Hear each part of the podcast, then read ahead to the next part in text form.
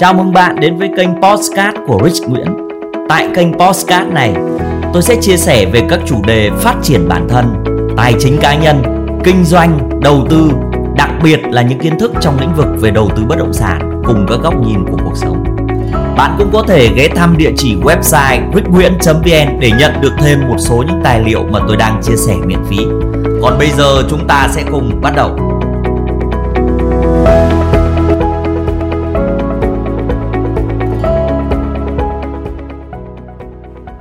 Và vâng, xin chào các bạn. Và trong cái chủ đề ngày hôm nay tôi xin chia sẻ đến bạn đó là 21 quy luật của tiền bạc. À.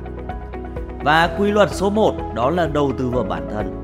Số tiền tốt nhất mà chúng ta nên tiêu bạn ạ, chính là số tiền dành cho phát triển con người của chúng ta.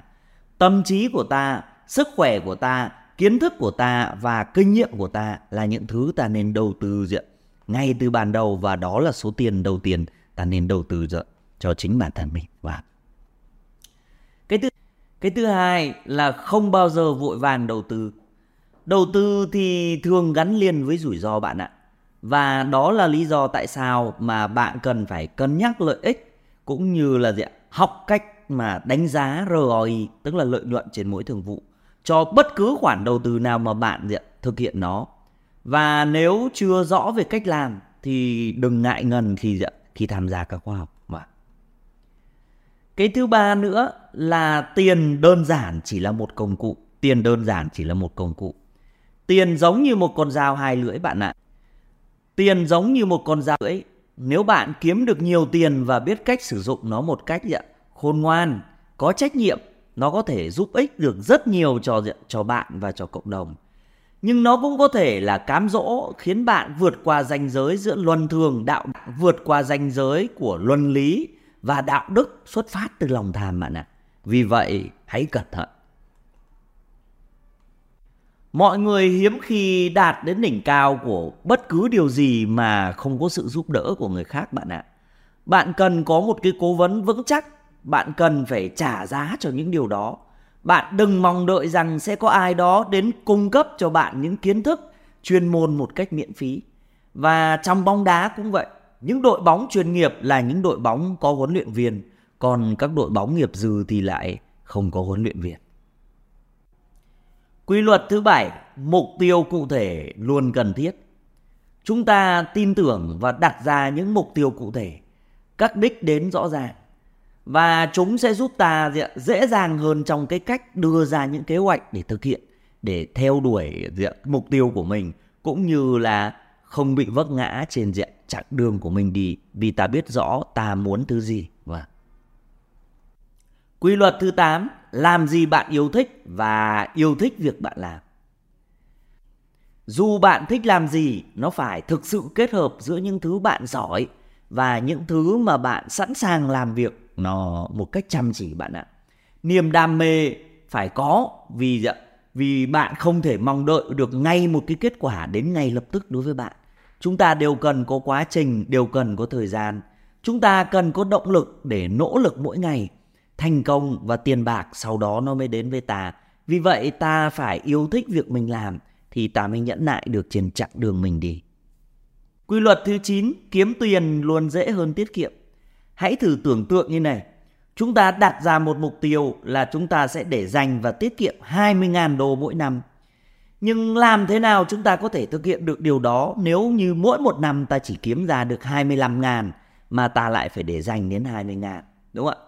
Đó là 80% tất cả những thu nhập, tất cả những nguồn thu mà ta có. Trong khi ta còn những hóa đơn rồi ta cần phải chi tiêu, ta có những khoản mà gì ạ? để đi giao lưu, kết nối. Đúng không ạ? Vâng. Và nó gì ạ? cái điều mà để tiết kiệm như vậy thì nó không được thực tế cho lắm. Nhưng nếu như thay vào đó, chúng ta kiếm được 50.000 đô la mỗi năm, thì việc ta để dành 20.000 đô thì nó chỉ chiếm 40% trên tổng thu nhập thì điều đó hoàn toàn khả thi, bạn ạ. Vâng. Vì vậy, mặc dù rằng là trên cái con đường đến với thành công thì chắc chắn ta cần phải có sự tiết kiệm. Nhưng cái việc tiết kiệm đó nó cũng chỉ có thể dừng lại ở một ngưỡng nhất định nào đó. Và nhiều khi chúng ta cắt giảm mọi chi phí quá mức nó khiến cho đầu óc của chúng ta cũng bị tập trung vào những việc nhỏ. Và chính vì vậy ta không để tâm được đến quy luật thứ 10 bạn không giỏi hơn ai, nhưng cũng không ai giỏi hơn bạn. Đừng nghĩ rằng bạn thất bại trong việc kiếm tiền vì bạn không giống một ai khác. Chúng ta luôn có những cái khả năng để thành công như họ. Đó là tư duy mà bạn cần phải có, dù rằng ta không nhất thiết phải giống ai đó quy luật thứ 11 định nghĩa giàu có của bạn là gì sự giàu có không phải là một khái niệm trắng đen bạn ạ đừng đặt cho mình những kỳ vọng một cách siêu điên rồ về sự giàu có có thể bạn không thể theo kịp một anh chàng nào đó ở một ai đó như họ muốn ở biệt thự của Vinhome hay ở trong những ờ, penthouse đắt tiền. Nhưng điều đó có thực sự là quan trọng không? Đúng không ạ? Điều quan trọng thực sự là điều gì khiến cho ta trở nên hạnh phúc thì đó là khái niệm về sự giàu có. Quy luật thứ 12, hạnh phúc với những điều đơn giản. Một cuộc sống đơn giản bằng một cuộc sống ta cảm thấy thỏa mãn hơn bạn ạ. Tại sao lại như vậy? Bởi vì những điều tốt đẹp nhất trong cuộc sống là miễn phí. Tiền không thể mua được những cái trải nghiệm đó. Vì vậy, hãy tận hưởng những thứ đơn giản và bạn sẽ có một cuộc sống ít lo lắng và dạ, giảm bớt các gánh nặng hơn. Quy luật thứ 13, đừng tự nhốt mình trong một cái lồng sắt. Lời nói, suy nghĩ và niềm tin của bạn có thể thúc đẩy hoặc kìm hãm chính bạn. Những người chiến thắng và những người thành công luôn nỗ lực để xây dựng sự tự tin, lòng tự trọng cho bản thân mình và tư duy là cội nguồn của mọi vấn đề. Quy luật thứ 14, cởi mở với quan điểm về tiền bạc là khác nhau. Những người khác nhau thì nhìn nhận tiền theo những cách khác nhau. Hãy cởi mở với họ vì thực tế không có khái niệm đúng sai cho dạ, quan điểm này. Quy luật thứ 15 luôn có sự đánh đổi. Để để trở thành một nhà lãnh đạo hay một người giàu có, nó luôn có những mặt trái của nó bạn ạ. Bạn bắt đầu để ý đến những người xung quanh xem họ theo đuổi bạn là vì vì yêu quý bạn hay là vì tiền của bạn.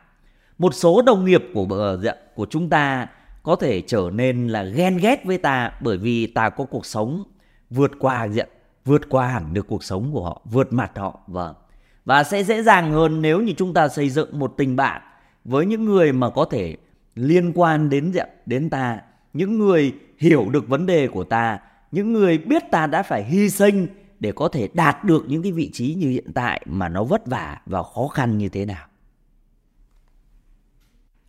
Quy luật thứ 16, không có mối quan hệ nào là vô nghĩa.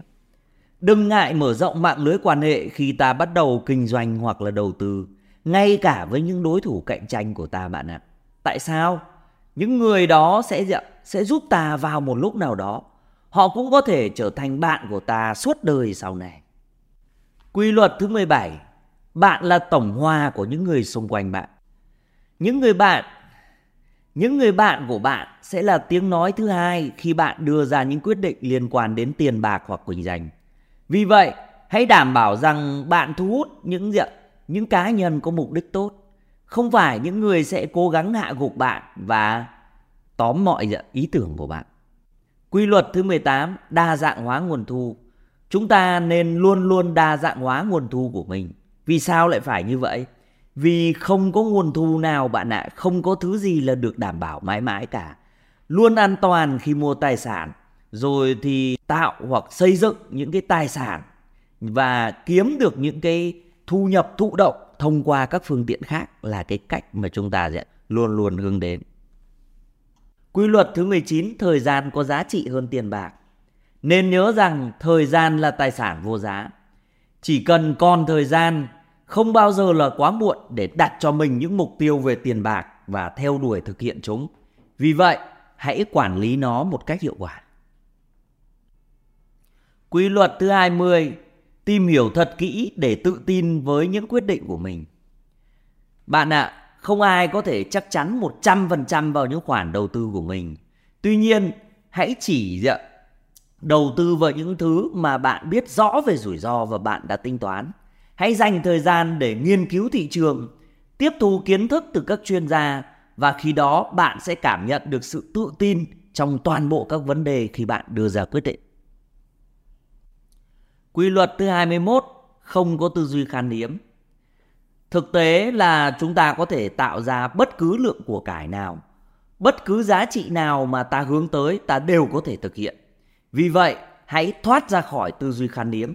Đừng vì một giây phút nào mà ta nghĩ rằng của cải mà ta sản xuất ra nó là hữu hạn. Và nếu bạn làm vậy, bạn đang tự hủy hoại chính mình ngay lập tức bởi vì bạn tự tạo ra giới hạn cho chính mình và sự khan hiếm bản chất chỉ là một tư duy sai lầm. Vâng, và ở trên là 21 quy luật về tiền bạc uh, hy vọng rằng là nó sẽ giúp bạn có được một cái tư duy đúng đắn hơn về tiền bạc. Và xin chào và hẹn gặp lại.